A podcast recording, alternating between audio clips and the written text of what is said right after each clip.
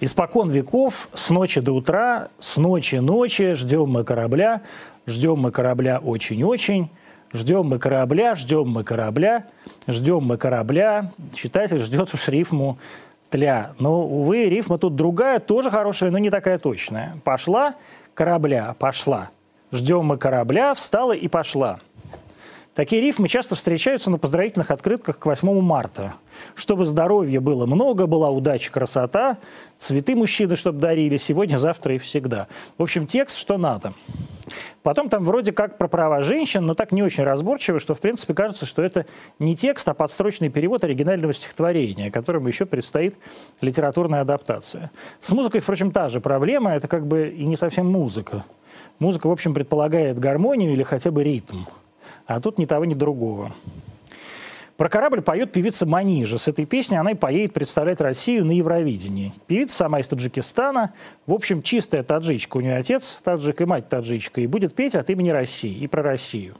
Песня ведь так и называется «Russian Girl». Песня, конечно, так себе. Но возмутило публику не это, а именно то, что Манижа Далерна Хамраева родилась в Душанбе, а не в какой-нибудь Тарусе. И что песня о проблемах феминизма, а не о любви в тенистых рощах. Вот Владимир Вольфович Жириновский, политик, выступил с заявлением. Я не уверен, что с такими словами, когда она не может выйти замуж, нет детей, и вот похудеть бы, что эта песня, кому нужна такая песня? Что за слова? К чему они зовут? Похудеть, худеть дома. Ожирение во всем мире проблема. Владимир Вольфович, ожирение действительно настоящая проблема во всем мире. И бассейн, конечно, может помочь, но советую вам все же плавать самостоятельно. Это более эффективно. Вот Холмогоров Егор. Русский то ли националист, то ли просто иждивенец какой-то. Я не до конца понимаю род его занятий. Пишет. Похоже, что скандал с отправлением на Евровидение с песней «Русская женщина», откровенно издевающаяся над русскими таджички Манижи, агитирующей за геев-иммигрантов, превзойдет по скандальности даже тему с Дзержинским. Текст песни образцовая русофобская гнусь, унижающая русских женщин.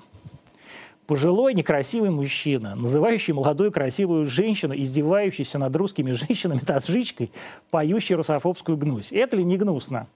Манижа поет «Послушайте, правда, мы с вами не стадо». Поет, обращаясь к русским женщинам. «Мы с вами не стадо». И это Холмогоров считает издевательством. Значит, Егор, по-вашему, русские женщины стадо. Стадо каких животных, Егор, русские женщины? Овец, коз, коров. Кого вы, Егор, считаете стадом? С кем вам было бы комфортно почапать в загон? Что для вас издевательство? Далее господин Холмогоров переживает, что русским спортсменам не дают выступать под своим флагом, а Манижа вот будет сидеть на фоне русского триколора. Егор все же не просто публицист, а спортивный комментатор, видимо, болельщик. Не дают мрази выступать под нашим флагом корейцу Виктору Ану, украинке Татьяне, Татьяне Волосожар, бразильцу Марио Фернандесу, сноубордисту Вику Уайлду, баскетболисту Джону Роберту Холдену, японке Юка Кавагути. А вот таджичку выбрала Россия.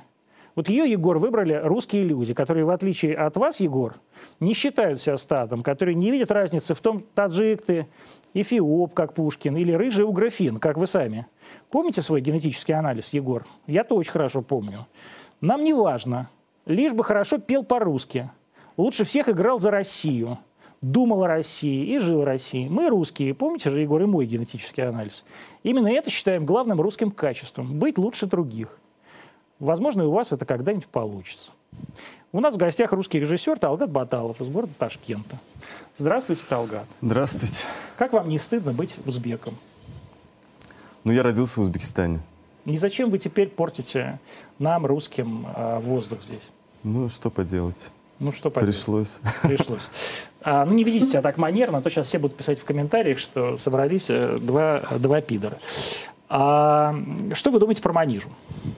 Ну, мне кажется, Манижа очень крутая. Я с ней знаком, и певица она офигенная. Я не слышал эту песню, правда, потому что совсем Евровидением не интересуюсь, и никогда особо не интересовался, но... Она очень круто поет, и мне кажется, у нее есть все данные для того, чтобы вообще победить там. Но ты считаешь, э, девушка из города Душанбе имеет право представлять Россию, петь под русским триколором? И вообще, не смешно ли это, вот, когда девушка-таджичка поет песню под названием «Russian Girl»? Ну, мне кажется, это, наоборот, хорошо. Почему? Постмодернизм, весело. А что в этом? Ну, блин, это же давно конкурс такой, как бы он превратился в, ну, в, в шоу. А, и, ну, не нет... мучитесь, вы не на канале «Культура». Талгат. Да нет, ну давайте, я не мучаюсь, ну блин, ну просто, слова. Мне кажется, хорошо, а что такого? Ну, у нас многонациональная вот страна, в конце концов. Ну, во-первых, Манижа гражданка России. Вот. Вот. Это раз. Мне кажется, это самое главное. Паспорт у нее российский, имеет право, платить здесь налоги, но чем она не россиянка? Ну, а то, что она родилась в Душанбе, ну, кто только где не родился. Ну, сейчас давайте... искать, кто... И окажется, что половина людей, которые делают кино, родились там в Ташкенте, в Узбекистане. Может, сейчас могу ташкентских давайте, актеров и режиссеров перечислить. Ташкентский, Бекмамбетов ташкентский. Татарская Джаник слово. Фазиев ташкентский. Тоже татарин. А, ну, он узбек, по-моему, вообще. Узбек Джаник Фазиев? Да, кошмар. Виржбитский из Ташкента. Леша Франдетти из Ташкента. Да блин. Это все, это ташкентское, все ташкент... ташкентское лобби самого Талгата, поэтому он знает, кто из Ташкента, но не знает, кто человек из Подольска. Я вот человек из Подольска, это тоже такая театральная цитата. А мы вернемся после отбивки. Программа «Антонимы» двадцать ноль шесть.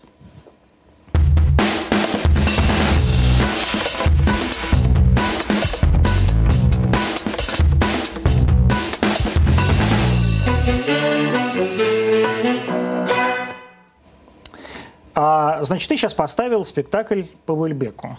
Ну да. Ну, в, те... пос... да. в Театре Наций. В Театре Наций, да. Ну как сейчас, поставили мы его давно, но просто наступил локдаун, и мы выпустили премьеру, потом полгода его не играли, и пришлось его как бы перевыпускать и поставить практически заново. Он про что? Ну, роман про исламизацию Европы. Про и... то, как вот такие, как ты, пробрались в наши европейские города, захватили власть и поставили всех нас, европейских людей, на колени.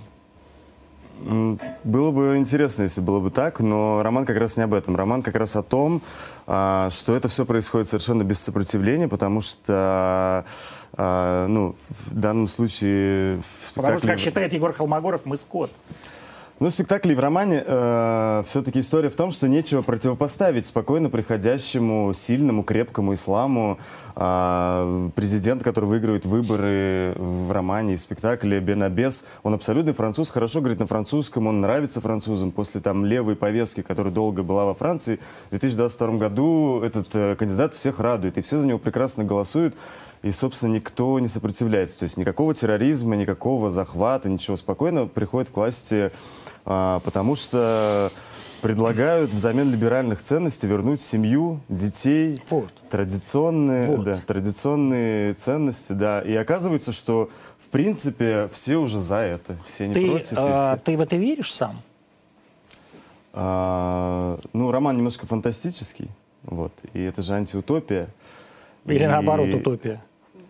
Для ну, кого как? Ну, я думаю, что все-таки а, это скорее такой звоночек, да, этот роман, для того, чтобы все-таки ну, люди понимали, что может быть. Потому что Уэльбек на самом деле а, еще тот сатирик, и мне кажется... Что может быть, если что? Если люди не будут бороться за свои права и за то, что за те ценности, которые долгое время ну, люди пытались установить, как бы, чтобы все это произошло. И в итоге... А чем вот традиционные ценности, ценности традиционной семьи, э, там, множество детей, э, христианской или, я не знаю, мусульманской веры, не те ценности, за которые люди боролись веками? Ничего плохого в этом нету, и я и за традиционные ценности, и за нетрадиционные, но дело в том, что э, роман как раз о том, что людям не оставляют выбора, вот, а выбор должен всегда оставаться. Там же, собственно, история в том, что этот профессор Сорбонны Франсуа... Э, который играет Володя Мишуков. Которого играет Мишуков, бывший да, фотограф, который стал артистом. Причем был артистом, потом фотографом, и, и снова, снова артистом. стал артистом. Это какая да. прекрасная карьера. Да? Я так хочу быть артистом, но мне никто не берет. Поговорим. Да, да, даже, даже узбеки. Даже узбеки меня не берут в артисты. Татары из Узбекистана. Русских, как в этом анекдоте, кто да, про русского хуже татарина, про незваного гостя лучше татарин. А, ну так а вы-то сами за какие ценности расскажите? Я за свободу, за то, чтобы человек мог выбирать. Ну, хочет он жениться, пусть женится. Хочет пятьсот детей, пусть родит пятьсот детей. Не хочет, пусть не женится. Ну, то есть это его личное дело. Но... А личное ли дело, вот скажи, пожалуйста, человека бороться за те ценности, которые он считает истинными? Смотря как, в, в рамках закона, да? Нет, то все это в рамках закона. Вот очевидно совершенно, что вот и, собственно, спектакль Уэльбека ведь об этом, вернее, пи, пи, так сказать, текст Уэльбека, э, о том, что в реальности большинство людей, они как бы за обычные традиционные ценности. Это вот я как человек, который вполне себе нетрадиционных ценностей э, сказать, придерживается, просто констатирую. И в этом смысле вся, все это большинство, оно совершенно осмысленно и сознательно голосует за как бы себя. И вполне себе, без всякого, без всякого кровопролития, выбирает вот этот путь. А не является ли этот путь на самом деле добродетельным? Ну, нет. Почему? Это же большинство выбирает без всякой крови то, что, за что они много, много лет боролись. Нет, ну, собственно, если это случается, то, наверное, да, это так. Но я не буду никогда с этим согласен. Почему? Ну, и никогда не буду. То есть ты против того, против демократии? Я? Да, конечно, против демократического выбора. Люди большинством голосуют вот так. А ты говоришь, нет, я с этим не согласен, это плохо. Ну, что, что мы можем с этим поделать? Ну, не знаю, я все-таки думаю, что... Роман не об этом, не о том, как проголосовало большинство, а все-таки о том, что те, кто мог этому противостоять, да, там какая-то мыслящая верхушка, да, в данном случае профессура Сорбонны, эти люди ничего не сделали. Они сидели, говорили на кухнях, переживали, а потом спокойно все приняли ислам и, собственно, стали... Ну, те, кто принял, принял, а женщины... Ты, например, ты мусульманин? А женщин нет. Я ты не христианин? Нет. Ты просто атеист? Ну, скорее буддист, но, но не мусульманин, не христианин. Скорее и, буддист. Да, и у меня и папа не мусульманин. Ну, то есть и... он просто не... Ну, он татарин. Татарин, да. Но он просто атеист советский. Да, да, советская семья, да, которая, ну, не придерживалась никаких религиозных взглядов, но при этом там папа мне там, в одиннадцать лет подарил краткий словарь атеиста. Какой хороший папа, господи. Познакомьте меня с вами. Ну, офигенная книжка, на самом деле, в религии начинаешь разбираться, потому что это книжка, правда, да, полезная. Конечно. Вот, поэтому у меня, у меня не было никаких таких вот ортодоксальных мусульман. Ну, например, там мой прадед совершенно говорил прекрасно на татарском, писал по-арабски, э, ходил в тюбетейке, был седой, длинной бородой, вот как рисуют Аксакалов. Вот так, татарин. Э, татарин, да. То есть ты, ты такой татарин совсем. Ну да, да. Мне... Вот, э, давайте откроем, так сказать, зрителям секрет, а может, я просто не прав. Талгат, несмотря на то, что он выглядит как гей, он не гей. Ты не гей? Нет. Ну, сразу как нет. А я да. А, но, тем не менее, ты а, вот чувствуешь себя меньшинством в России? Нет. Нет? Ну, не знаю, никогда. Ты когда приехал из Ташкента в Москву, чувствовал себя меньшинством? Да, пока у меня был зеленый паспорт, конечно, да, чувствовал. Вот ты помнишь свои первые воспоминания, как ты приехал в Москву? Тебе сколько было лет? восемнадцать. Это какой был год? две тысячи седьмой, по-моему. две тысячи седьмой. Ты в Ташкенте уже учился в театральном училище, да? Да, в институте, да. Театральном. Ты его не закончил? Нет. Ты приехал сюда и поступил в школу-студию МХАТ. В ВГИК. В ВГИК. Угу. Ты потом перевелся... В... Нет, потом школа-студия МХАТ — это магистратура. А, да? То есть ты закончил да. ВГИК? Да. А чей курс ты закончил? Э, Ибрагимбекова. Ибрагимбекова, да? Да. Рустам Ибрагимов. Да, Рустам а, ну, Ибрагимович и Ибрагимбекова. Тебя просто, тебя просто взяли, потому что ты нацмен. Да? Не знаю. Нет, у меня... Вот с... они тоже, видишь, кучкуются. Это как гей-лобби в, этом самом, в моде. Он азербайджанец. А я знаю, это не важно. Это вот все ваше мусульманское лобби. Наверное. Тебя почему взяли? А у него что, был актерский... Сценарный почему? Я на сценарном учился. Учился на сценарном, да. И не можешь сформулировать нормально ни одну мысль. При этом ты писатель. Ну, я не стал писателем, стал режиссером. Может, и к счастью. А вот расскажи, пожалуйста, когда ты приехал в восемнадцать лет, твои первые ощущения от Москвы? Я приехал в ноябре, было охренительно холодно, была метель. Я никогда не видел метели, я метель только видел в мультиках и в сказках. И была прям метель, ну такая вот, я, не, ну, я был в шоке вообще, было очень холодно. Вот, ну, это первое впечатление. Я жил не в Москве, я жил в Химках, вот, и до Москвы еще надо было доехать. Ну, вот, Ну, я сразу решил ехать в холодный месяц, чтобы увидеть вот, э, весь ужас русской зимы. Вот первые воспоминания, наверное, это холод. А что ты делал вот весь этот год, пока ты не поступил в ВГИК? А, работал. Кем? Официантом. Где? А, в Куркино, в поселке. В... Там какой-то есть ресторан? Ну, такой ресторан, столовое, кафе. Да. А да. Почему? Потому что это близко к Химкам? А, потому что мой брат там работал э, администратором и устроил меня официантом. Сколько ты получал, ты помнишь? А, блин. Я помню, что мне нельзя было называть Талгат. Почему? А, а, как а потому что тогда, вот сейчас же пишут уже да. э, там любые восточные имена, а у меня был бейджик Толик. Толик? Я так тебя буду звать. Потому что нельзя было, да, Талгат. То есть считалось, что русские люди не любят? Ну типа шеф этого ресторана, да у нас тут дачный поселок, они не смогут это выговаривать, там это, да, и Толик было. Тебя это смутило тогда? Uh, да, очень сильно, на самом деле. Но а я не почему целый... ты согласился быть Толиком? Uh, мне тогда очень нужна была работа, потому что деньги, которые я привез, быстро закончились. Uh, хотя меня родители нормально снарядили, потому что многие приезжают из меньшей суммы. Я из Узбекистана приехал, у меня было полторы тысячи долларов. То есть да, это... да. Чушь, да. У тебя быстро закончились. Ну, потому что надо было снять комнату в этих Химках, туда-сюда. Потом все друзья здесь были, пока все встретились, все деньги пропили, потратили. Вот, и мне нужна была работа. Но я там недолго работал, на самом деле. Я работал официантом в Куркино там, два месяца, а потом устроился режиссером на завод. Режиссером вот. Чего, если себя спросить? Режиссером жизни завода. Я вел, типа, документальную хронику завода. Какого завода? Завода по приему и переработке лома черных металлов. Где он находится? Где-то в жопе мира находился верх серой ветки и низ серой ветки. Два завода было. А, да? То есть ты переезжал? Да, я должен был ездить и снимать, фоткать. То есть один Ванина, а второй где-то там... А, во Владыкино один, Владыкино. А второй... На Пражской, э, на Южной. В Подольске. Подольский, нет, подожди. Нет, не Блин, какой же там город? Ну, каким Щербинг. Как Щербинки, да, да, вот, Щербинки, точно. Вот, и я раз в год, ну, то есть я целый год снимал это все, и раз в год монтировал корпоративный фильм, и они на корпорате бухали и смотрели, как они год и был жили. За вас... тебе. А как ты устроился на такую а, работу? Через эйч эйч, как это эйч эйч раньше было? эйч ар? Headhunter. Headhunter, да, через да? Headhunter, да, я отсылал да просто рез, да, резюме и, в общем... Как вот ты такая... поступил в ВГИК, расскажи? На общих основаниях. Да? Я даже ЕГЭ сдавал, потому что это был первый год, когда те уже, кто учился в институте и закончили давно школу, все равно сдавали ЕГЭ экспериментально.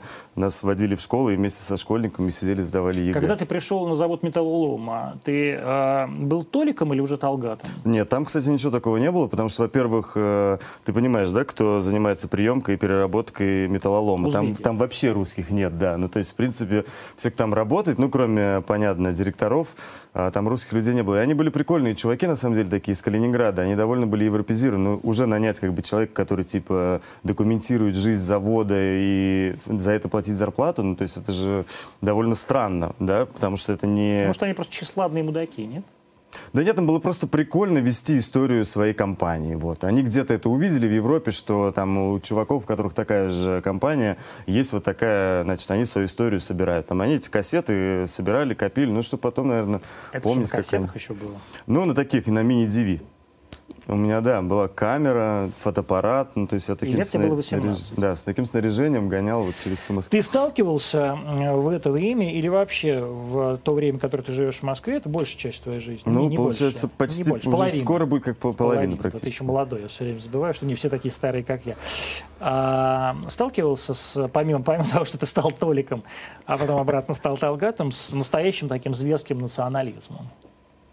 А, да, очень часто именно с, когда появляется твой паспорт. То есть, если любая... Ну, у тебя сейчас русский а, же паспорт. Да, сейчас да. А тогда, вот когда зеленый паспорт, а, милиции, полиции, им пофигу, на самом деле, как ты на русском говоришь. Зеленый паспорт, ну, любой паспорт другой страны, тире для них паспорт узбекский, ты узбек, все. Проверки регистрации. Ну, я же про это сделал спектакль, на самом деле. Да, собственно, моноспектакль. Да. Это который первый... так назывался «Я узбек». Узбек назывался, да. «Узбек», да. И это, собственно, первая вообще история, которую я так в Москве сделал и которая как-то прозвучала. Это моноспектакль и... про то, как ты получал русский паспорт. Да, моноспектакль... Я не видел. Да, я... это моноспектакль про то, как я получал российский паспорт и все, что с этим связано, все эти истории. Как я менял узбекские документы на русские. Вот. Оказалось, что это довольно веселые истории, которых у многих... А как ты менял, кстати, узбекские документы? Я не видел спектакль, а... уверен, что зрители тоже в большинстве своем нет. Ну, слушай, это, это долгое, на самом деле, деле геморройная как процедура. Как вообще, это же действительно это такое ви ай пи-развлечение. Не всем дают русский паспорт. Да, но ты подаешь прошение, значит, прошение, а, и получаешь или не получаешь квоту. Вот я получил квоту в Тверской области и ездил а, в месяц несколько раз сдавать анализы, получать какие-то справки, стоять в очередях. А, наверное, ты никогда не видел. В Федеральной миграционной службе... Не, а, не видел. Я, у меня всегда было русское гражданство. Вот, а, в Федеральной миграционной службе, чтобы проще формировать очередь, например, сделаны такие загоны, как для скота. То есть такой забор. Это вот Холмогоров, как вот, да. Э, да. Это чтобы очередь не расползалась. И то есть вот люди, все, кто, значит, стоит в очереди в ФМС, они просто в таком вот э, загоне, как для животных. И, ну, это на самом ну, деле... Я хочу тебе сказать, что и в, во многих посольствах западных приблизительно так же все это. Ну, я думаю, что это действительно удобно. Поэтому не то, что... Ну, выглядит это жутко, особенно когда это окраина Твери, там какой-то район Юность, вокруг камыши, снега, вот эти загоны. Ну, ездил вот так по справке, по бумажке, там медленно получал это гражданство, да, и там... И там, на самом деле, там вот удивительно, все эти женщины, которые там работают а, вот с этими прическами, они же обращаются с людьми вот ровно по паспорту, типа, там, встал, стой, там, нет. То есть обязательно нужен какой-то сталкер-проводник, какая-то другая тетенька. Ты знаешь, которая... они общаются так совершенно не по паспорту. Я вот сейчас у меня, может, меня посмотрит кто-нибудь из руководителей Амедиа. Вот мы снимаем нашу параллельную программу, у нас есть такая программа «Мардан-бой» на Амедии, где снимаются вообще все э, фильмы там, и так далее.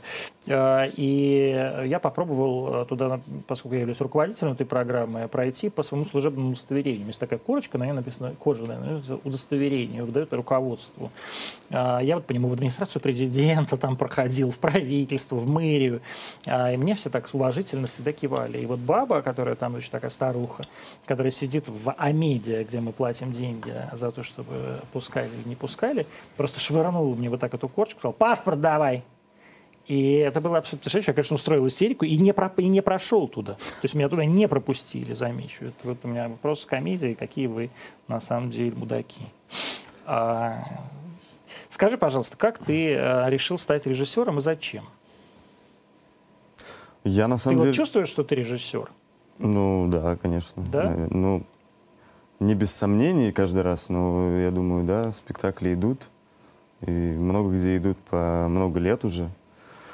А решил, на самом деле, э, впервые, я когда учился еще в театральной студии при театре в Ташкенте, на актерском, мне всегда было интереснее... Это какой-то был театр русской драмы, что ли? Э, ну, как бы то, что было ТЮЗ, потом молодежный театр. Mm-hmm. Да, у нас очень много русских театров в Ташкенте, на самом деле. Да, я думаю, что у вас почти э, все театры русские. Ну, да, да, да. Нет, у нас поровну, на самом деле, национальных и русских, да.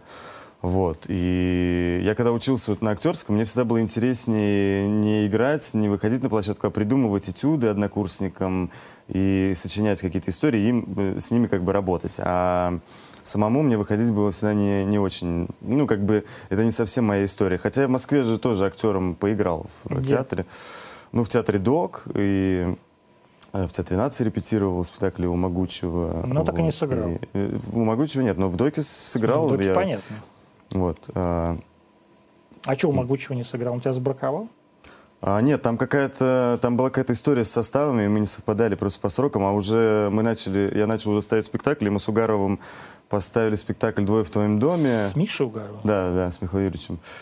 А, мы поставили спектакль «Двое в твоем доме», и у нас был большой какой-то гастрольный тур, и он не совпадал уже с премьерными датами в Театре Нации, и, в общем-то, там... Чувак, который играл в составе, вот он только играл эту роль. Какие театры хорошие, какие плохие? В Москве? Да. Блин, ну мне сложно сказать, какие плохие, потому что театров дофига. Ну и... вот МХАТ имени Горького плохой театр? А, я не знаю, но потому что я ничего там не видел. Там же революция. Ну революция прошла три года Из назад. Изменения. Не знаю, ничего не видел, честно. Я и не пойду смотреть даже. Почему? Ну, потому что мне неприятна фигура Прилепина, например. А фигура Бойкова? Ну, тоже, мне кажется, что-то одного поля. А чего вот тебе неприятного в фигуре Прилепина, скажи, пожалуйста?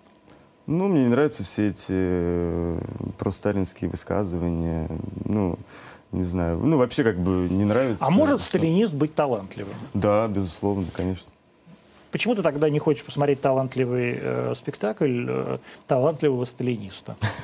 Ну, это же мое право. Я, безусловно, я тебя просто спрашиваю, что тебя останавливает, если ты, так сказать, понимаешь, что человек может быть талантливым.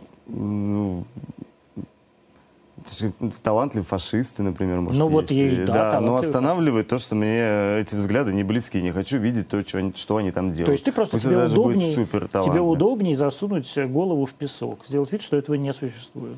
Да не, ну почему? Существует прекрасно, МХАТ Горького, пусть существует, но не хочу это смотреть просто, не хочу туда. Нет, ну это как бы сейчас капризный, капризный ребенок. Не хочу, не хочу, ты еще упади здесь и дошками побей. Я всегда должна быть какая-то концептуальное объяснение. Ну, во-первых, я же все равно вижу, что там происходит. Ничего еще там я не видел такого, чтобы меня заинтересовало. Действительно, блин, надо пойти посмотреть. Ну... Почему так получается? Вот объясните мне, Талгат. Я, мне вообще наплевать на театр, и я, честно, я признаюсь, мне ужасно стыдно. Я и русское кино не смотрю. Я единственного русского режиссера, которого смотрел все фильмы, это Андрей Звягинцев. А я, вот, например, ни одного фильма Жора Крыжовникова не видел, и, как бы, честно говоря, мне это не, не, не стыдно. То есть не, не, нету ни одного такого, как зов души. Вот. Но почему так получается, что вот я... подумал, вот задайте вопрос, а какие театры были бы хороши? И все бы театры были бы либеральные. Правда же? Mm, не обязательно. Ну, какие бы ни были. Ну, театр же это не политическая площадка. Ну, как же не политическая площадка? Все время, так сказать, артисты, режиссеры высказывают какие-то свои политические или, по крайней мере, общественно-социальные убеждения. Но даже твой спектакль, это же про убеждения. Ну, да, но мне кажется, артисты, режиссеры, ну, как граждане высказываются. Ну, безусловно, я же не говорю о том, что они... Владимир Вольфович Жириновский, когда про жирную таджичку говорил, он тоже как гражданин, наверное, высказывался, а не как вице-спикер Государственной Думы. Так что это все просто граждане с либеральными позициями. Вот ты же не пойдешь в театр «Сопричастность» смотреть э, кого-то, короля лир. Это прекрасный спектакль. Ты, театр, ты просто вообще не в курсе. Видишь, ты режиссер, а я все знаю. Такой спектакль находится на Курской. Здесь по дороге на улице где-то там. Добро, добро, а, все знаю, знаю, проходил мимо, да, да. Да, рядом с Домом радио. А, вот туда не пойдешь, а пойдешь в каком-нибудь МХАТ, пойдешь вот в свой театр наций. Пойдешь вот в театр ДОК какой-нибудь, да, вот все, где творят люди, которые выходят против Владимира Владимировича Путина на улицу, закидывают камнями сотрудников госбезопасности и требуют смены нашей прекрасной власти. Кто э, вы, из режиссеров, артистов бросался камнями? Вы все. Вот Никита Сергеевич Михалков совершенно справедливо вот недавно сказал о том, что вы твари, зарабатываете по двести тысяч рублей в день. Это чистая правда. Вернее так, Никита Сергеевич не знает, он просто думает, что двести тысяч, потому что триста тысяч воруют в его, так сказать, прекрасном, прекрасном учреждении, где он владелец. А на самом деле по пятьсот тысяч в день зарабатывают артисты. А все, все вот призывают свободу Навального. Это точно. Тебя могли не взять. Ты, ты играл каких-нибудь вот эпизодические роли, где татарских там уборщиков. Потому что русские, русские, русские, русские кино же развивать татарский кинематограф. Вот. Да. Вот почему действительно так получается, что вы как бы богатые, сытые, обеспеченные люди, все против власти. А... Вы вообще приезжий. Да. И против власти. Я гражданин России. Я не против власти. Почему? Я просто считаю, что если ну, люди хотят высказать свое мнение, они имеют право это делать. Так нет, я тоже считаю, что ну, если люди выска хотят высказать свое мнение, пожалуйста, высказывайте свое почему мнение. Почему здесь зарплата? Ну вот какая раз сколько нет, ну, потому что это, это хороший аргумент. Вы ну. говорите, нам, значит, коррупция, в России воруют, русский народ бедный ну. и так далее. А сами ездите на, так сказать, огромных мерседесах стоимостью семь тысяч пятьсот миллионов рублей. И покупаете себе по три квартиры. Ну, это точно не про театральных режиссеров. Да что ж не про театральных режиссеров. Вот э, очевидно, что руководство, так сказать, театра нации не бедствует. Руководство, так сказать, М э, МХАТ тоже не бедствует. Ну, я не знаю, я чужие деньги не считаю. Ну, вот э, вот э, Никита Сергеевич считает. А Никита Сергеевич свои считает. Я тебя уверяю. Так он это не скрывает. Никита Сергеевич богатый человек. И, в принципе, он оскаровский лауреат и заслужил. Даже, по-моему, у него есть канское что-то. А может и нет, я не помню. А, так что он вполне себе заслуженный мужчина. У него... Оскар, да, у, у Рустама Ибрагимовича видел фотографию. Да. Ну... ну вот как так получается, действительно, что обеспеченные, малоработающие, сытые люди, проводящие свои будни в ресторанах, ночных клубах, нюхающие кокаин, веселящиеся там бесконечно. Блин, где это все? Это в вашей жизни все, Талгат, в вашей жизни. Не делайте вид, что у вас то нет. Вы все, так сказать, против Владимира Владимировича Путина. Вот Павел Табаков, действительно, изгнанный из табакерки, сын Олега Павловича Табакова. Ну, это, наверное, надо конкретно у всех спрашивать отдельно. Ну, а... я тебя спрашиваю, ты тоже, я читал, видел в твоем инстаграме. Че не надо сейчас юлить в заднице, как вы все это делаете. Давайте говорите, почему вы против власти? Честно признавайтесь. Да, я, ну, во-первых... А видишь, как сразу? А, нет, ну, да, во-первых, э, почему против власти? Но, мне кажется, люди хотят просто сменяемости этой власти. Угу. В этом же ничего плохого нету. Нет, вообще ну, ничего плохого нет. Собственно, какая разница, у кого сколько зарплаты? Я вот, например, понятия не имел, пока Никита Сергеевич не сказал, сколько там каждый отдельный человек зарабатывает. Но, во-первых, это же тяжелая работа. Почему? Сниматься в кино... Тяжелая работа, токарем работать. Ну, в кино сниматься тоже тяжелая. А в кино сниматься — это не тяжелая работа. Не соглашусь. Это ты в забой иди, скажи рабочим, что в кино сниматься тяжелая работа. Ну... Было бы хорошо, если бы в шахте рабочие тоже получали бы столько. Это же, к сожалению или к счастью, просто вопрос рынка. Ну, да, продюсеры делают такие ставки, так люди получают. Но в театре люди столько не получают, например. Хорошо, переформулирую вопрос. Да. Меня он действительно очень интересует. Не то, что я на тебя наезжаю, ты не, не пугайся. Да, мы же не в Узбекистане, мы в России. Здесь можно свободно высказывать свое мнение. У нас свободная страна. Я, кстати, без всяких, без, кроме шуток это говорю, потому что, видите, мы сидим на канале эр ти, и я обсуждаем, как, так сказать, почему люди выходят на протесты, и совершенно, пожалуйста, говорите. И я выуживаю от вас, чтобы вы сказали: Путин, кровавый палач, я хочу, чтобы его не было. А вы, вот видите, вы боитесь, потому что вас вышлют в Узбекистан, да, и там вы узнаете, на самом деле, что такое кровавый палач. Как так получается? Вот к вопросу о Уэльбеке и твоем спектакле. Что меньшинство, которое лучше всех живет, оно против власти, а большинство, которое в забой получает по пятьдесят тысяч рублей, оно эту власть поддерживает. Ну, во-первых, я думаю, что не все, потому что я много по стране езжу. И все-таки, мне кажется, если там лет пять назад ты где-нибудь в Сибири там ехал в такси и общался с таксистом, то действительно все были «за». То сейчас, я вот недавно поставил в Владивостоке и много пересекался. Владик всегда был протестным городом. Вот. Ну, окей, до этого был не в Владивостоке, там, на юге России, еще много где. И сейчас я уже очень часто слышу от людей, которые не имеют отношения там, никакой богеме, там, и ну, очень тоже слышу настроения такие, не, не очень довольные. Ну, какие? А что они недовольны? Ну, налогами, например. А Многие люди научились считать деньги, научились смотреть YouTube. То есть, если как бы сколько-то лет назад это все, как сказать, люди были, которые только смотрели телевизор, то сейчас э, эта ситуация... То сейчас они смотрят Владимира Соловьева на YouTube. Спасибо большое YouTube, что вы есть. Ну, мне кажется, все-таки это еще связано с тем, что люди боятся очень возвращения девяностых.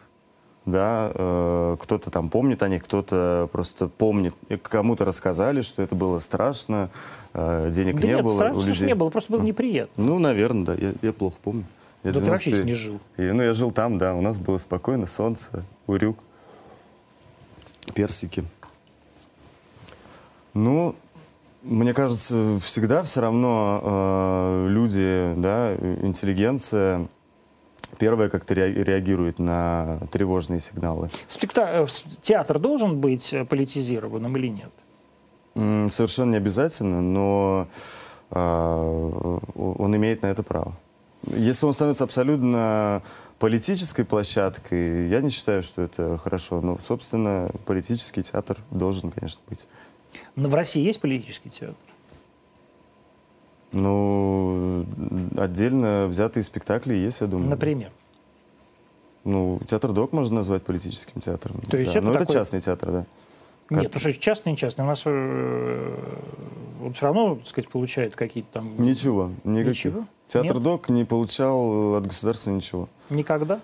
Никогда. Это абсолютно частный театр, где все спектакли сделаны на пяти стульях. И без сложных декораций, без сложных каких-то технических э, вливаний, средств там, и так далее. Вот. И Театр ДОК, конечно, много высказывался и много делал политических спектаклей. Сейчас а это слежу... все были спектакли, э, так сказать, определенной политической направленности? То есть как бы про одну? Нет, совершенно разные на самом деле. Ну, ну например? Ну, например, первый такой, один из ярких спектаклей, это был «Сентябрь ДОК», когда случились события, бесланские события, то Гремина просто, Елена Анатольевна, начала собирать информацию со всех форумов, форумов кавказских, форумов русских и форумов, э, ну, где сидят бывшие спецназовцы, да, которые обсуждали всю эту ситуацию со всех сторон, где, э, значит, кавказцы клеймили русских, русские кавказцев, и, собственно, тогда и создалось, э, это понятие создалось Театр ДОК, ноль позиции, да, когда театр не высказывает позицию, а совершенно просто собранный документальный материал представляет зрителю и оставляет зрителю возможность э, выбирать и думать и так далее. Поэтому... Никакой направленности, например, у «Сентября ДОК» не было, но была впервые в театре возможность услышать и увидеть это все со сцены, потому что все равно это другой тип контакта, да, чем ты, и никогда ты не будешь в интернете сопоставлять это. А театр это сделал эту работу как бы за... Вот ты сказал, э, спектакль «Театр не государственный», как бы заранее оправдываешь, что нет, он, они как бы против Путина, поэтому у них нет денег государственных. Ты как бы сам подсознательно оправдываешься. На самом деле не существует же никаких государственных денег, есть деньги налогоплательщиков, ну, конечно, мы понимаем. Да. То есть на самом деле какие-то налогоплательщики, они не согласны поддерживать Театр ДОК, например, а какие-то налогоплательщики с удовольствием его поддержали. Да? И в этом смысле я как раз удивлен, что у Театра ДОК нет никакой государственной или городской поддержки. Я очень надеюсь, что она появится, кстати сказать. Ну, это была принципиальная позиция все-таки. Ну, Угарова и Гремина. Да, Угарова ну, и я, Гремина, кстати, да. не, не, не помню этой принципиальной позиции. Я помню, как э, у Театра ДОК исчезла площадка, да, закончилась аренда, mm-hmm. и как они искали, и все время про это говорили, вот нам город, нас город не поддерживает, или государство не поддерживает, или город нас выгоняет, ну что-то такое вот все время было. Так что я вот про эту принципиальную позицию, мне она непонятна, во-первых, потому что, еще раз повторяю, не существует никаких денег государства, не существует никаких денег Министерства культуры, существуют деньги твои, мои, но также деньги Егора Холмогорова или там Владимира Вольфовича Жириновского, они такие же налогоплательщики. В этом смысле смысле государство обязано перераспределять деньги налогоплательщиков в том формате, в котором налогоплательщики существуют. Так что на один Театр ДОК, наверное, бы нашлось. Сейчас что происходит с Театром ДОК? После просто зрители не знают, а так трагически получилось, что и его основатели, и Михаил Угаров, и Елена Гремина, супружеская пара, они почти одновременно умерли пару лет назад, да? Да. У Театра ДОК все хорошо, новое помещение, понятно, что не без сложностей, в том числе в отсутствии руководителей и создателей. Вот. Но я, честно говоря, там давно ничего не делал и не слежу пристально, но знаю, что... А зачем ты пристально следишь? Нет, ну я, я имею в виду, что ничего там... Я там ну, раньше в Театре ДОК я был постоянно. То есть я там делал спектакли, играл в спектакли и регулярно был в театре. Сейчас просто там не бываю э, так, как раньше. Вот. И, собственно, если говорить про... Ты затронул еще тему помещения Театра ДОК. Оно, был, оно было абсолютно арендным. То есть каждый на Курской, месяц... Который... Или а, нет, это то помещение, было. Которое было в Трехпрудном, да. Елена Анатольевна писала сериалы и на свои собственные деньги каждый месяц это помещение арендовала. Но потом а, в какой-то же а, момент, когда какой-то спектакль кому-то не понравился, никто не знает кому, это же помещение не просто забрали. Был обыск ОМОНа, растоптали декорации, э, расхерачили весь это, все это помещение. И, собственно, помещение, которое было в аренде, в аренде отказали, хотя оно э, арендовалось у частных лиц. Вот. Uh-huh. Как и следующее помещение, которое было э, на Спартаковской. Там тоже внезапно, через полгода, арендодатель абсолютно частный сказал, ну, знаете, мне все-таки позвонили, и мне вам не очень удобно сдавать помещение. Вот. И после этого там открылся пивбар. И так вот Театр ДОК и путешествует, потому что через какое-то время кто-то все равно звонит и просит, чтобы Театр ДОК в этом месте не было. Ну, значит, кому-то очень сильно не, нра- не нравится, что этот театр существует. Как, ну вот опять же, ты говоришь, кому-то, кто-то и что-то. На самом деле, бесконечно же все это обсуждают. Вот там обсуждают дело, которое вроде бы, слава богу, каким-то образом закрылось, да, дело Кирилла Серебренникова. Да, Кирилл там, что не помню, два года отсидел под домашним арестом, mm-hmm. да? А, что говорят по поводу дела Серебренникова, то, что называется, в театральном мире? Почему это произошло? Mm, не знаю. Ну ладно. Не, ну реально не знаю. Ну, ну, ты нет, так... Я же не спрашиваю, что ты знаешь, я спрашиваю, что говорят. Ну, говорили, что непонятная история, непонятно почему, что он же вообще не материально ответственное лицо. Ну, почему? Он был директором, в смысле, художественным руководителем с материальной подписью. Да, но у него был директор, и... Ну. Не знаю, слушай, ну, что-то говорили, наверное, я как-то... Ну, ладно, ты же знаешь, что, что говорили. Да. Как ты сам относишься к делу Кирилла Серебренникова? Ужасно, что оно было. Почему? Ну, потому что мы видели все этот суд, мы видели, как это происходило, мы видели... А, а... что мы видели? Вот расскажи. Ну, весь этот процесс, это же абсолютный балаган. И, во-первых, возврат средств никого не интересовал, потому что в самом начале все средства в полном объеме предложили возместить, правильно? С этого же началось. Когда Прохоров предложил все, всю эту сумму названную... Ну, не Прохоров, а Редмитна. Да, Прохорова, да. Я сказал, да, да Редмитна. Предложил эти деньги. Тут же понятно, что значит деньги никого не интересовали. Вот. Ну а дальше это же все было похоже на комедию. Но в отсутствии доказательств, в отсутствии... Нет, но, а, в данной ситуации э, тоже был... Вот как бы я, например, если представлял сторону государства, и даже это же был фильм по этому поводу же э, Катерины Гордеевой, да, где она, в общем, довольно... Ну, то есть сомневаться в э, неком отношении Катерины Гордеевой к Кириллу Серебренникову, мне кажется, странно, да, очевидно, что она... к нему хорошо относятся. Но там про, по делу все было понятно. Если вас говорят, покажите ваши финансовые банковские проводки, а вы говорите, а мы их сожгли. А потом вы говорите, ну вы, вас спрашивают, вы наличили? Они говорят, да, мы наличили. Но это же финансовое преступление или халатность.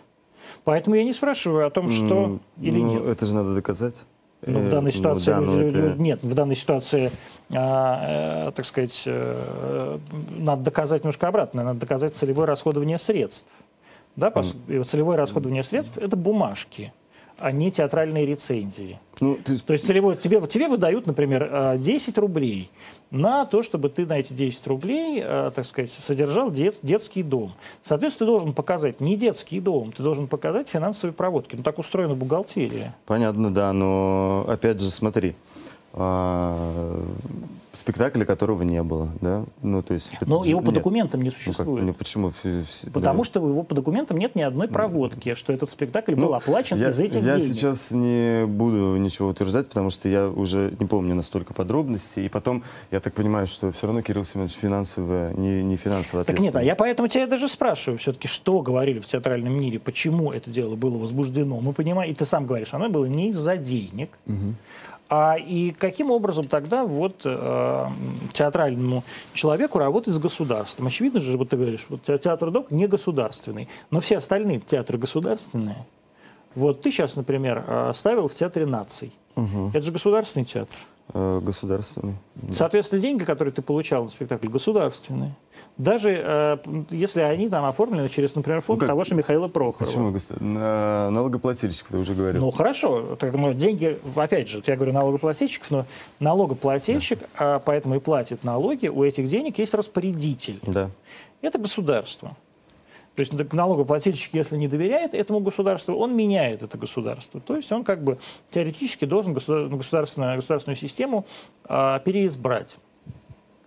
А здесь вот та, та же самая ситуация. Вот у тебя государ... ты работаешь с государственным театром на государственные деньги. Ты не боишься, что с тобой произойдет то же самое, что с Кириллом Семеновичем? Mm, да, все что угодно может у нас произойти.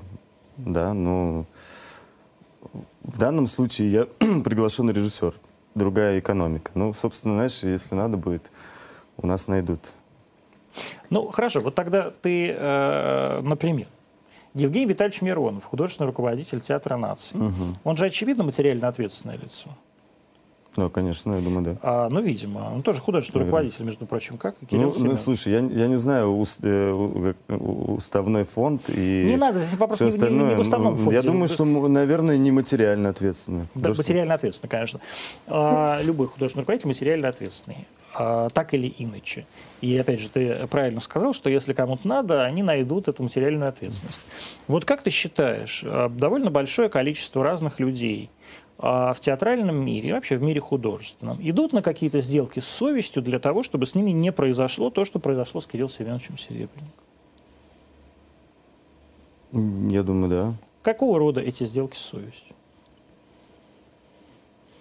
Ну, мне кажется, очень часто промолчать э, в какой-то ситуации. В какой, например? Ну, очевидно, там последние события, события с Устиновым. Да. С Павлом Устиновым? Да, а да. Там кто-то промолчал? Там много... все были за Павла Устинова. Да, мне кажется, очень много худруков да? промолчало, конечно. Там даже Александр Но... Александрович Калягин. Насколько я знаю, ну, в Москве, да, насколько я знаю, э, в провинциальных театрах были даже звонки директорам, чтобы, не дай бог, худрукам, чтобы, не дай бог, никто не посмел... Да э... никто не знает провинциальных худруков, мы их не обсуждаем. Ну, э... да, я думаю, что, конечно, много разных сделок. Да? Я, я думаю, да. Ты согласен на сделки с совестью для того, чтобы стать художественным руководителем? Нет. Врешь? Нет, почему? Да врешь, конечно. Да я не хочу быть художественным руководителем. Почему? Да ты сколько тебе лет сейчас? тридцать три? тридцать три, да. тридцать, так вспоминай. тридцать четыре будет просто. Когда? Скоро. четвёртого мая. Ну, это не скоро еще. четыре. С таких же успехов я могу вспомнить. Мне сорок пять или сорок шесть. Врешь. Не, я не хочу быть худруком, серьезно. Я, ну, у меня пози... Все хотят, а ты не хочешь. Почему? А кем ты много быть? Кто не хочет. Ну, позиция ну, пригла... приглашенного режиссера — это ну, прекрасно. Кто не хочет да быть худруком? Из моих ну, кто молодых режиссеров, знакомых, все друзей. Стали худруками. Ну, кто не хочет? Ну, я пока не хочу, не знаю. Может, захочу. Вот, да, предположим, что ты захотел стать... Хорошо. Угу. Ты хотел поставить спектакль в Театре Наций? Да. Ты согласен бы по... был пойти на какие-то сделки совести ради этого спектакля? Нет. Я, ну, во-первых, не, при, не пришлось. Нет, это не пришлось. А, да. Это мы скажем спасибо Евгению Витальевичу. А, я же тебе говорю, просто я пытаюсь как-то сформулировать. Нет, поставил твой... бы на площадке, где этого не пришлось бы делать. А если так случится, что таких площадок не будет? Ну, театр же как коврик, стулья и дома. Можно дома. Можно дома. Вилку, конечно. То есть будут такие квартирники? Ну да, вполне. Ну, отберем квартиру. У меня съемная. Тем более. Позвонит арендодатель. Ташкент поеду, что? Ну, там, конечно, там посвободнее. Дышится легко. Южный воздух, демократическая страна. А... Вот сейчас многих молодых режиссеров назначали, ну, условно говоря, с твоей, с твоей точки зрения, может, не очень молодых, с моей точки зрения, молодых, назначали художественным руководителем. Это к вопросу о том, что никто не хочет быть художественным руководителем. Художественным руководителем хотят быть все. И все, кто хотел быть художественным руководителем, стали художественными руководителями. А стало лучше в театре? Вообще сейчас лучше, чем было, когда ты приехал? Ну, то, что состав худруков помолодел, мне кажется, это прекрасно, да. То есть к лучшему меняется наш российский театр? Ну, конечно, потому что в театре сразу какое-то движение начинает происходить, да. Все-таки, даже с точки зрения артистов, понятно, что бывают конфликты, но э, по артистам же всегда видно. Mm-hmm. Начинается в театре движуха, потому что все равно в театрах, где худрукам было много лет, при всем их величии, там, и заслуг, и, заслуг, и все, что они сделали, э, тем не менее, везде было такое, зас, ну, застой был. И артисты сидели молодые, не получали ролей, потому что многие худруки даже не знали, что они существуют в театре. То есть, когда ты их взяли, забыли, вот они сидят годами. Поэтому я думаю, конечно, это в любом случае круто. То есть сейчас все поменялось? Ну, не все, театров-то много. Ну, в основных театрах-то сидят совершенно другие художественные руководители. Ну, вот. Давай возьмем любой театр, в котором, в котором такой более-менее значимый, в котором не новые, не прогрессивные художественные, даже не нравящийся тебе Эдуард Бойков по сравнению с Дорониной. Татьяной Васильевной Дорониной, которая была художественным руководителем на протяжении восьмисот пятидесяти лет, то есть с момента основания Москвы. А это все равно тоже какой-то прогресс для этого театра. В любом случае, думаю, да, конечно. Что же вы так все против власти творим? Если вам, видите, сколько перемен каждый день жизнь приносит в лучшую сторону? А, Я просто за то, чтобы она сменялась. Ну вот она вам меняет вашу жизнь каждый ну, день. Ты так говоришь нам. Ну, конечно, потому что вы, ну, а, так сказать, все люди, вы все хотите, перемен требуют ваши сердца. Вот у вас перемены. Вам Константин Богомолов стал художественным руководителем так выдающегося театра на Малой Бронной. Очень а, хорошо. Да. да. А, не, не хочу, может, даже, даже Жиновач стал художественным руководителем МХАТ. Это, кстати, хорошо или плохо? Да, хорошо, мне кажется, великий режиссер. Жиновач. Да. А всех все ругают. Ты какой-то конформист, на самом деле. Ты, конечно, согласен на сделки с совестью. Нет. А у тебя есть совесть? Конечно. Что входит тогда? Вот что такое в твоем понятии сделка с совестью? Да, слушай, это же ситуация. Все что угодно может быть. Ну, ну вот, например, вот ты говоришь, я не согласен на сделки с совестью. Вот тебя даже, например, тебя точно не возьмут в таком виде в доверительные, в доверенные лица к Владимиру Владимировичу Путину. Никто тебе даже не предложит. А просто Хорошо. скажут, вот, Талгат, э, можешь в Инстаграме не писать «выходи на митинги». Ты откажешься? Ты не будешь писать в Инстаграме «выходите на митинги»? Mm, буду. Не Почему? будешь? Буду. Да врешь? Да нет. Вот тебе скажут, ну, Талгат, ну просто, пожалуйста, ну, по-дружбе, по-братски не пиши. Кто? Кто? Ну, люди тебе скажут, там позвонят, кто, кто. Где-то кто? Начальство. Не хотел, у меня нет начальства. Ну вот сейчас у тебя нет начальства. Боже. Ну почему? Вот, Евгений Витальевич, например, сказал, ну, Талгат, такая вот проблема, ты вот можешь, пожалуйста, не писать, выходи на митинги, а тут проблемы будут с, с, с выпуском. Mm. Ну я тебя просто прошу, вот просто по-человечески. Ты бы отказался? Отказал Евгению Витальевичу? Да, думаю, да. Ну как бы ты сказал? Нет, Жень, я все равно буду писать, выходите на митинг. Да, если в, этом, в данном случае считаю, что я ну, поддерживаю это, конечно, буду писать, да. Товарищи, давайте проверим это, пожалуйста, на практике. Предложим Талгату Баталову какую-нибудь мелкую говнодолжность. А, скажи, пожалуйста, назови тройку своих любимых режиссеров в русском театре. Сейчас, живых. И я я понял, да. Серебренников, а...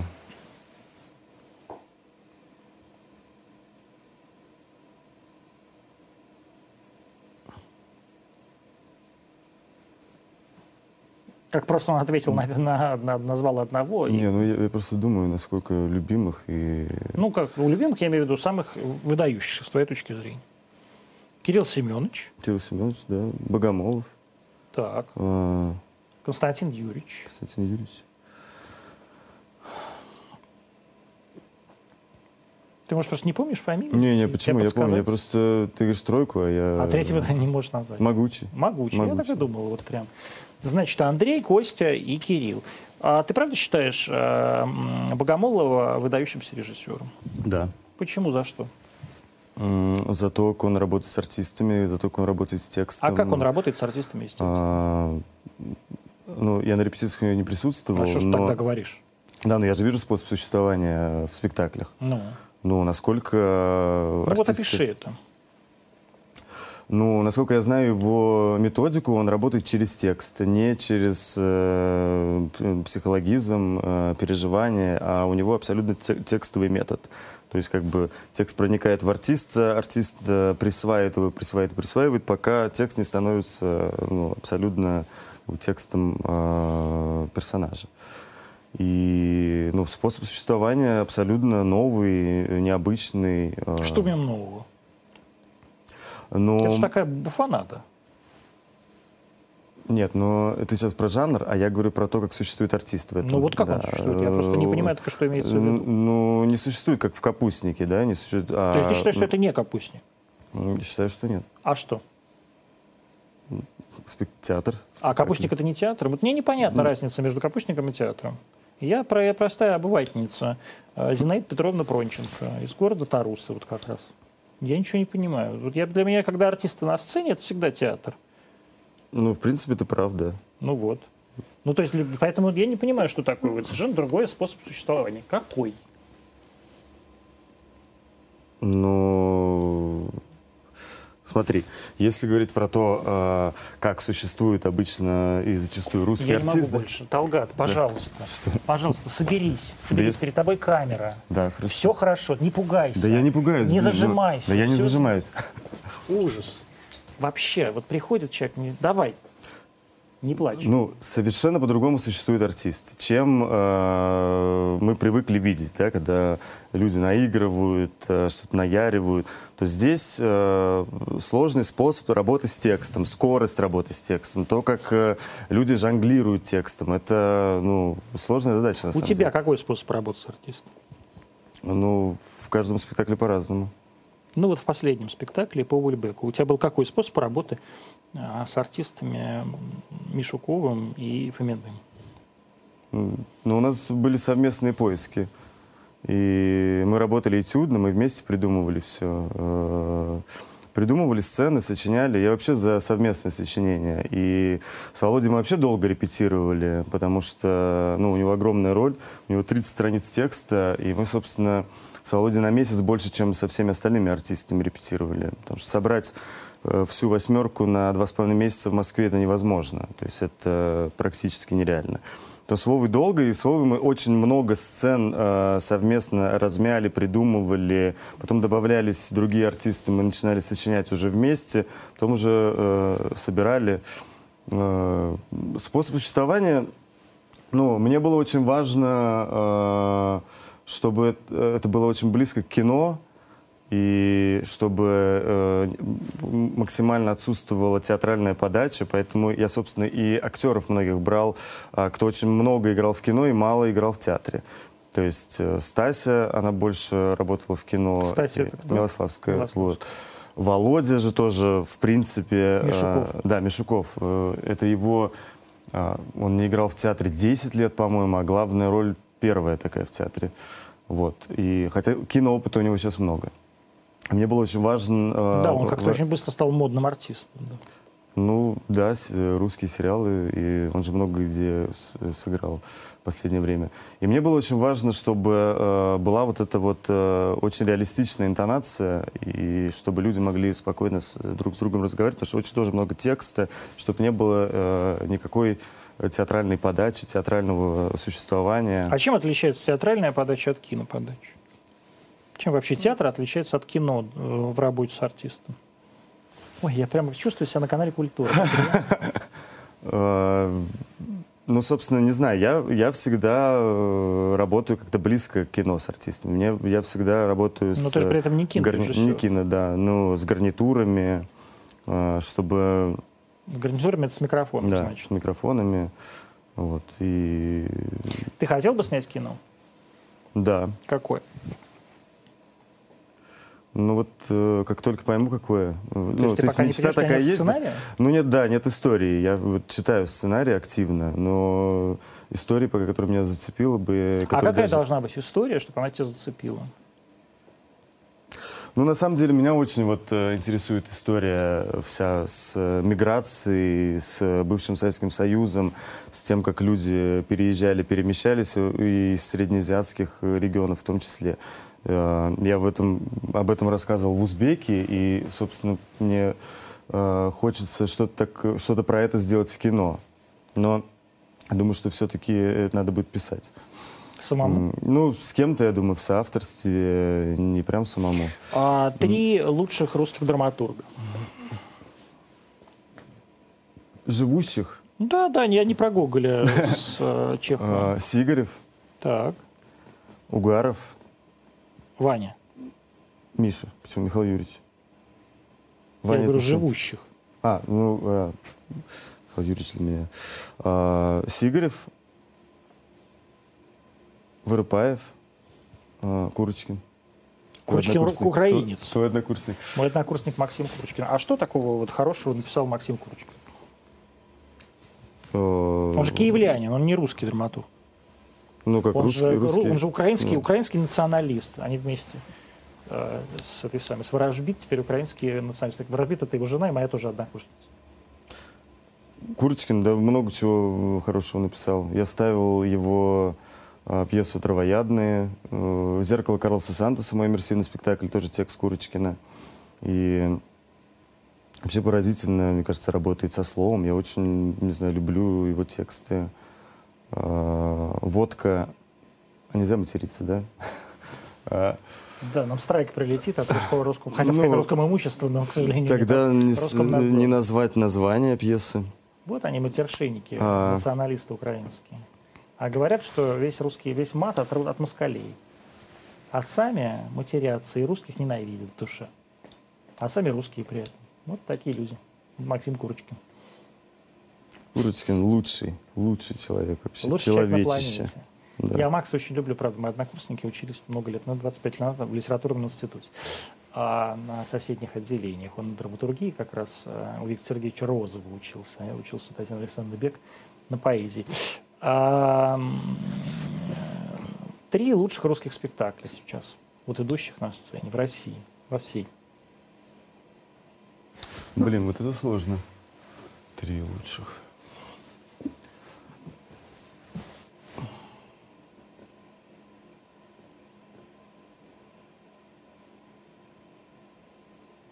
«Идиоты» в Гоголь-центре.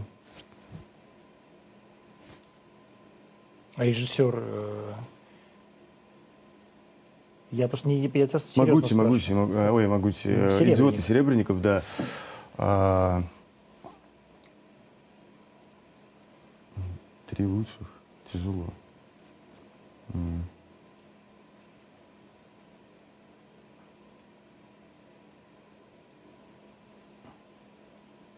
Блин, я так и не назову три лучших. Ну, один ты уже назвал. Ты вот так режиссеров не назвал. Ну, назови там наобум. Какая разница? Чего тянуть время-то? Думаешь, кто-то обидится? Богомолова какую-нибудь назови. «Идеальный муж». Идет, идет, да, Богомолов идет. А, и «Три толстяка» Могучего. Ну, из того, из того, что... Я... Прекрасный человек, вот как называл своих любимых худруков. Очень важно, что все эти три режиссера, кроме Кирилла Семеновича, который теперь уже не худрук, были художественными руководителями театра. А тебе нравится то, что делает Могучий из БДТ? Да, конечно. А что тебе конкретно там нравится? Так же, да, конечно, так вот абсолютно безапелляционно. Многим не нравится. Да ладно, мне кажется, всем. Нет, все, кто? Нет. Ну вот там есть артистка...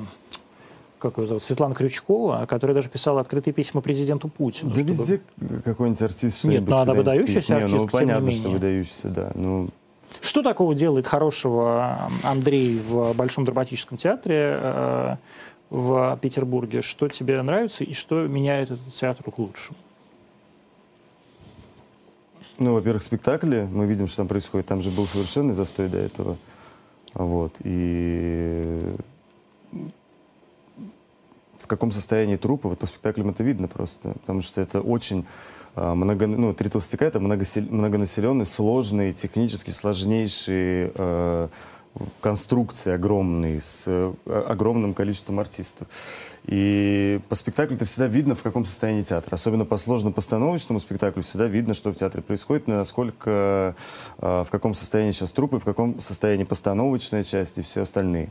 И, собственно, ну, ты в театр не ходишь, если ты увидишь э, «Три толстяка», будет понятно, что как же я театр... увижу? Я театр... плохо вижу, я дедушка слепенький, я ничего не вижу. Театр совершенно находится в офигенном тонусе. В uh-huh. тонусе, в живой, э, не знаю, просто в фантастическом каком-то таком спортивном состоянии. Потому что uh-huh. все равно э, театр же еще тот спорт, поэтому... в каком состоянии труппа видно по спектаклю. Я думаю, что вот это важное достижение. Причем труппа в спектаклях заняты там артисты от двадцатилетних до самых стариков.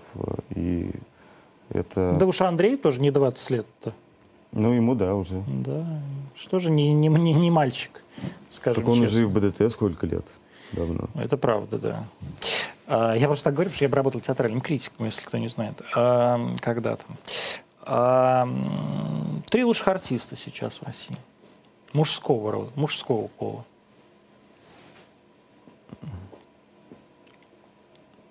Mm.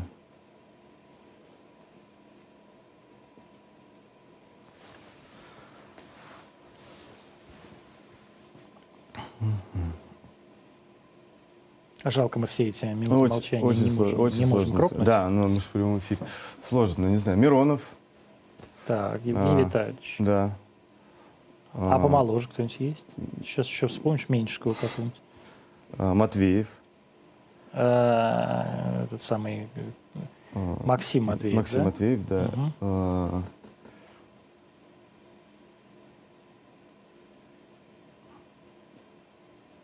Володя Мишков, мой любимый артист, прекрасный. Ну, врешь же, он же, конечно, не, не один из лучших артистов России. Ну, это очень сложно, так сказать. Тут три лучших артиста, не знаю. Ну, не знаю, но есть а, ну, известные большие не, ну как, артисты. Есть конкретная... там, я не знаю, Никита Кукушкин какой-нибудь. Кукушкин, там, да, Кукушкин крутой. И так далее. Или, не, там... ну, все равно, все равно есть всегда задача, и ты понимаешь, что тебе нужно вот такой, ну, сложно сказать, вот три лучших артиста. Мне вот так, во-первых... Нет, но есть артисты, нет. которые, которые работают под задачу, а есть там вот великие, великие артисты. артисты, которые не работают под задачу. Там есть артист Брэд Питт, плохой артист, но работающий под задачу. И есть артист Леонардо Ди Каприо, очень хороший артист, выдающийся великий артист. Ты же понимаешь разницу между Брэдом не, Питтом ну, конечно, и Леонардо понимаю, Ди Каприо? Да, ну, также но... ты, наверное, понимаешь разницу и в русских артистах. Не надо бояться кого-то обидеть. Ты уже, уже обидел почти всех. Ну, я не хочу, да, обижать кучу людей, и я так вот троих и не назову артистов. Ну, то есть просто ты троих вспомнил, а других ты не вспомнил. Таким образом, ты всех обидел тоже. Нет, ну, я не буду называть. Что входит в понятие тогда хорошего артиста? Чем хороший артист отличается от плохого? Ты вот хороший артист? Не, артистом я, ну, ну под задачу, да, хорошо. С, с, я слушал режиссеров.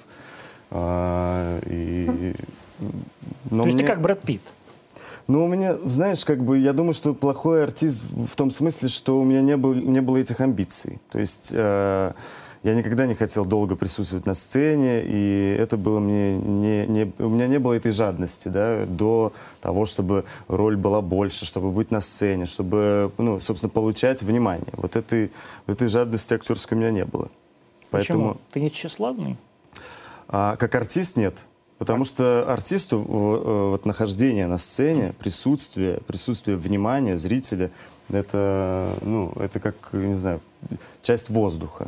У меня этого не было, на самом деле, не знаю.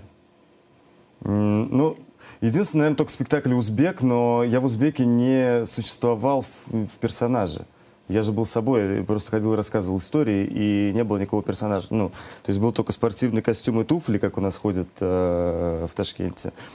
И, и эти истории я рассказывал от первого лица, от себя, поэтому это был такой, ну, около, что-то между театром и стендапом. Поэтому в «Узбеке» мне было интересно, и я рассказывал свою историю, а э, рассказывать не свои истории э, мне было, ну, не так интересно. Поэтому я думаю, что вот этой актерской жадности во мне не было. Ты тщеславный и... человек? Я? Ну, скорее да, чем нет. В чем это выражается? Ну, например, в том, что я, например, я счастлив, что идут э, мои спектакли по стране, и что люди их видят. И, ну, это вызывает э, очень приятные чувства всегда. Ты вот сказал, что э, это был скорее, «Узбек» это был скорее не театр, а стендап, ну, то есть, как бы, да, стендап-комедия. Были такие времена, когда люди не знали, что такое стендапер, а был один Евгений Гришковец со спектаклем «Как я съел собаку». Ну, кстати, когда я делал «Узбек», тоже не было. Сейчас же это, ну, бум. Да, сейчас все стендаперы. Стендапы, да. Даже Татьяна Фельгенгауэр стала стендапером. И я вот как раз хотел тебя спросить, ты, ты смотришь просто стендаперов? Русских? А, в русских очень редко, потому что что-то редко... Так, я, слушай, посмотри, спроси, узбекских, что ли? Не, ну я западных много Каких, смотрел и смотрю. А, мертвых или живых? Я Билл Хикса, например, обожаю. Но он, к сожалению, умер. Умер, да. Сейчас я недавно видел из Беларуси какого-то вот все эти, вот все эти люди, которых показывают у Юрия Дудя, они же все звезды интернета. Вот ты смотришь это все? Я вот просто их не знаю никого. Поэтому я, меня никто не смотрит тоже. Из стендапов таких вот, чтобы я прям стендап смотрел. То есть я знаю, что эти люди занимаются стендапом, и у них есть э, какие-то... Но из последнего я видел...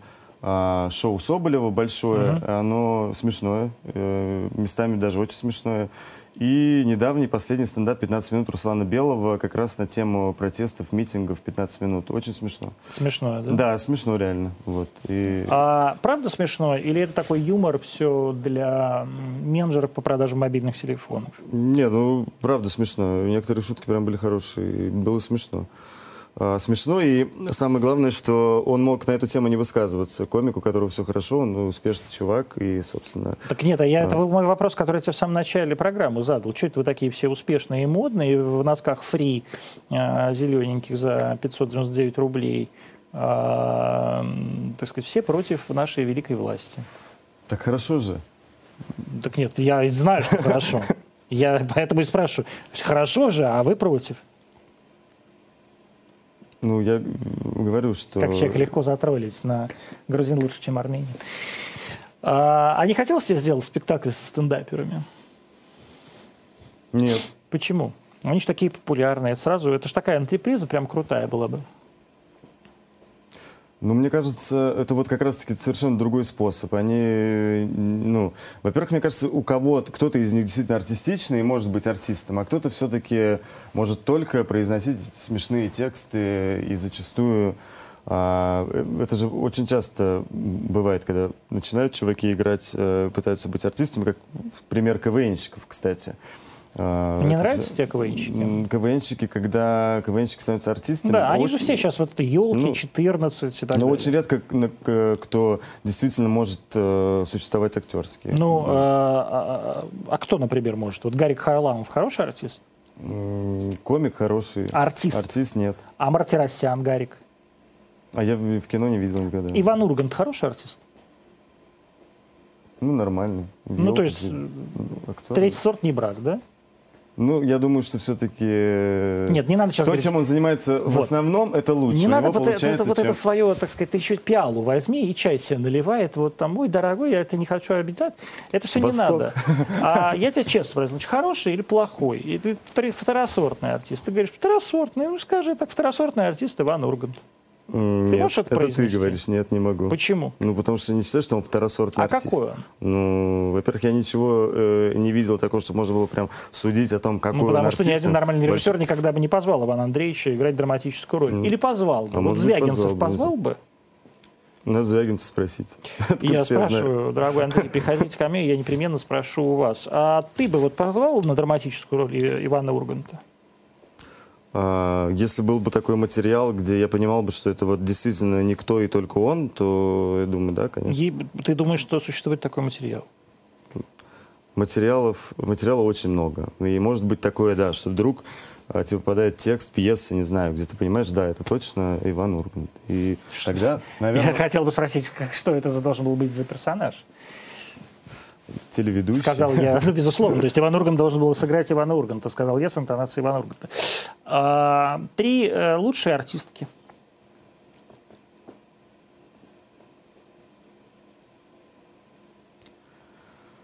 О.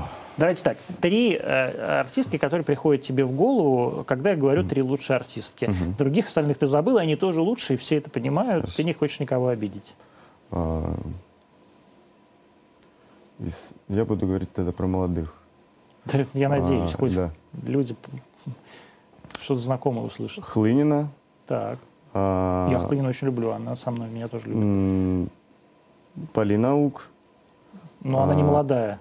Молодая. Полина, а, дочка. Полька. Дочка. Все, Поля, господи, да, Полина Ук. И, и Стась Милославская. И Стась Милославская. Чем тебе нравится Полина Аук? Она же блатная.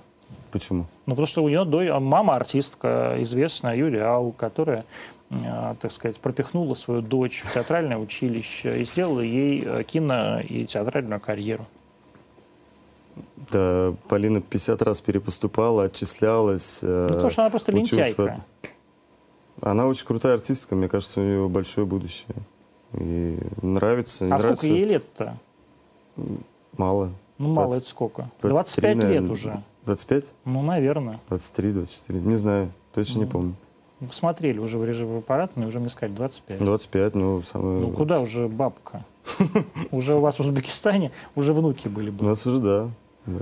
Ну вот, какая же молодая. Уже всю карьеру надо да, заканчивать. Молодая, двадцать пять лет. А все никак не начала. А ты говоришь, хорошая, лучшая артистка. Хорошо, давай так. Три, ты просто посешь мое, как бы, мое, мое поколение, три артистки старше сорока. Mm. Лапшина. Лапшина, как ее зовут? Я буду, кстати, Оля, Оля. Ольга Лапшина. Да, а Ольга где Лапшина. Играет? Да, много где. Ну, в каком театре она играет? Сейчас в Театре Наций. Театре Наций. Да. Оля Лапшина. Ты специально, да, эти тройки выдаешь, чтобы эти были огромные паузы? Нет, а... я не то, чтобы хотел бы, чтобы эти паузы. Вообще все должны быть готовы к эфиру. Что ты скажешь, когда встретишься с Богом? Здравствуйте. Ну, всегда же есть эти вопросы, на которые ты уже знаешь ответ. Домашние заготовки. Ну, видишь, заготовки... Ты мне сказал, буду спрашивать тебя про три лучших артиста. Три лучших артиста. Ну, неважно. Вот Марина Неелова. Хороший артист? Ну, конечно, великая. Ну, а что ты тогда не вспоминаешь? Память не работает? Нет, ну... Так уж если то... Купчин. Фрейн... Нравится? Фрейндлих, Фрейндлих. Да, Неелова. А, и... Третью. Вот Алла Демидова есть такая. Алла Демидова, да. Видите, как все. Как, как я неподатливый. Им как скажешь, так они и сделают. Навяжешь им свою точку зрения, они нет, с ней стал, согласятся. Смотри, ты сказал старше сорока. Ну, я, а стал дум... это... Нет, я стал думать про поколение сорок пять лет как раз. И это сложно, потому что вообще этих артистов не так много, на самом деле. Почему их не так а много? Потому что в девяностые многие ушли из профессии. Проклятые девяностые. И не, вот не вернулись. Ельцин, когда страну разрушил все. Ага. Сволочь. Многие ушли с профессии, не вернулись, да, и ушли в другие бизнесы, и, и вот этого поколения категорически не хватает. Как да? Раз, поэтому то есть прям ты провал. Можешь получить роль. Дайте мне роль, пожалуйста, мне сорок пять лет. Дайте Красовскому роль. Дайте мне роль. Мне Серебренников обещал роль и, и пропал. А потом, а я здесь говорю, мне Серебренников роль обещал, и мне Серебренников потом пишет, у тебя вокруг тебя шпионы. Вот сейчас как Госман вчера написал, или сегодня написал, что, меня, туда, что все прослушает телефон. А я в эфире прямо говорю, мне Серебренников сам написал, потому что никто не смотрит эфир, сам не знает, думает, что шпионы вокруг меня прослушивают телефоны. И немедленно ликвидируйте. Но так и не прислал, говорит, сценарий не прислал. Поэтому, да, сорок пять — пятьдесят пять этих артистов очень мало. И еще, чтобы... Русское кино в жопе? Нет. Почему? Там же одни елки и этот Гоша Крыжов, как его, Жора Крыжовников. Классное кино, кстати. Нравится тебе Жора Крыжовников? Да, очень. А какое? Смешное кино. кино. А, а еще а... какое-то кино снял Жора Крыжовников? Я видел только «Горько» и вот короткометражку с э, Трибунцевым. Смешно. Мне кажется, в жанре комедии вообще сложно работать. Угу. Смешно, народное, смешное кино, классное. А елки нравятся тебе? А, какие-то супер давние. Супер давние, это, я прости, сейчас, какого ну, сколько года? Там их двадцать, я не знаю. Я, я из поколения людей, э, так сказать, которые «Карнавальную ночь» смотрели.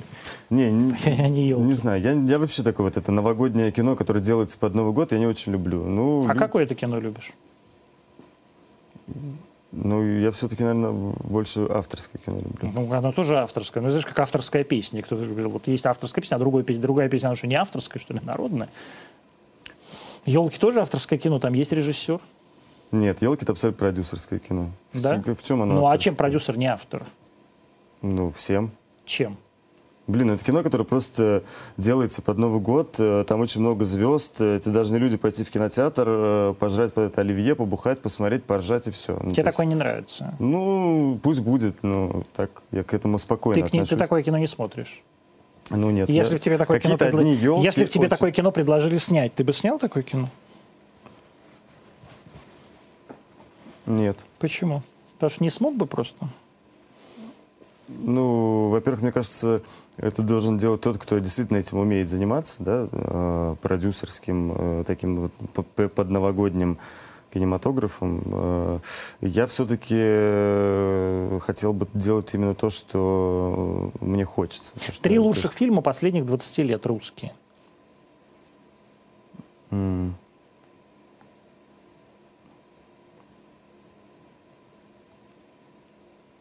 «Изгнание».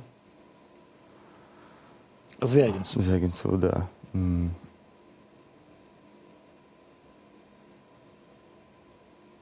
«Коктебель» и Сумасшедшая помощь. Сумасшедшая помощь. Хлебников. Это Хлебников, да? да? А теперь я забыл, кто просто. А Попогребский. Попогребский. Да. Это тоже Хлебский, Хлебников. Ну, говорят. Они вдвоем, Попогребский. Да, Попогребский и Хлебников. Да. Видите, я ничего не знаю. Я... А почему ты не назвал, например, три фильма Звягинцева? Очевидно же, что Звягинцев лучший русский режиссер сейчас, нет?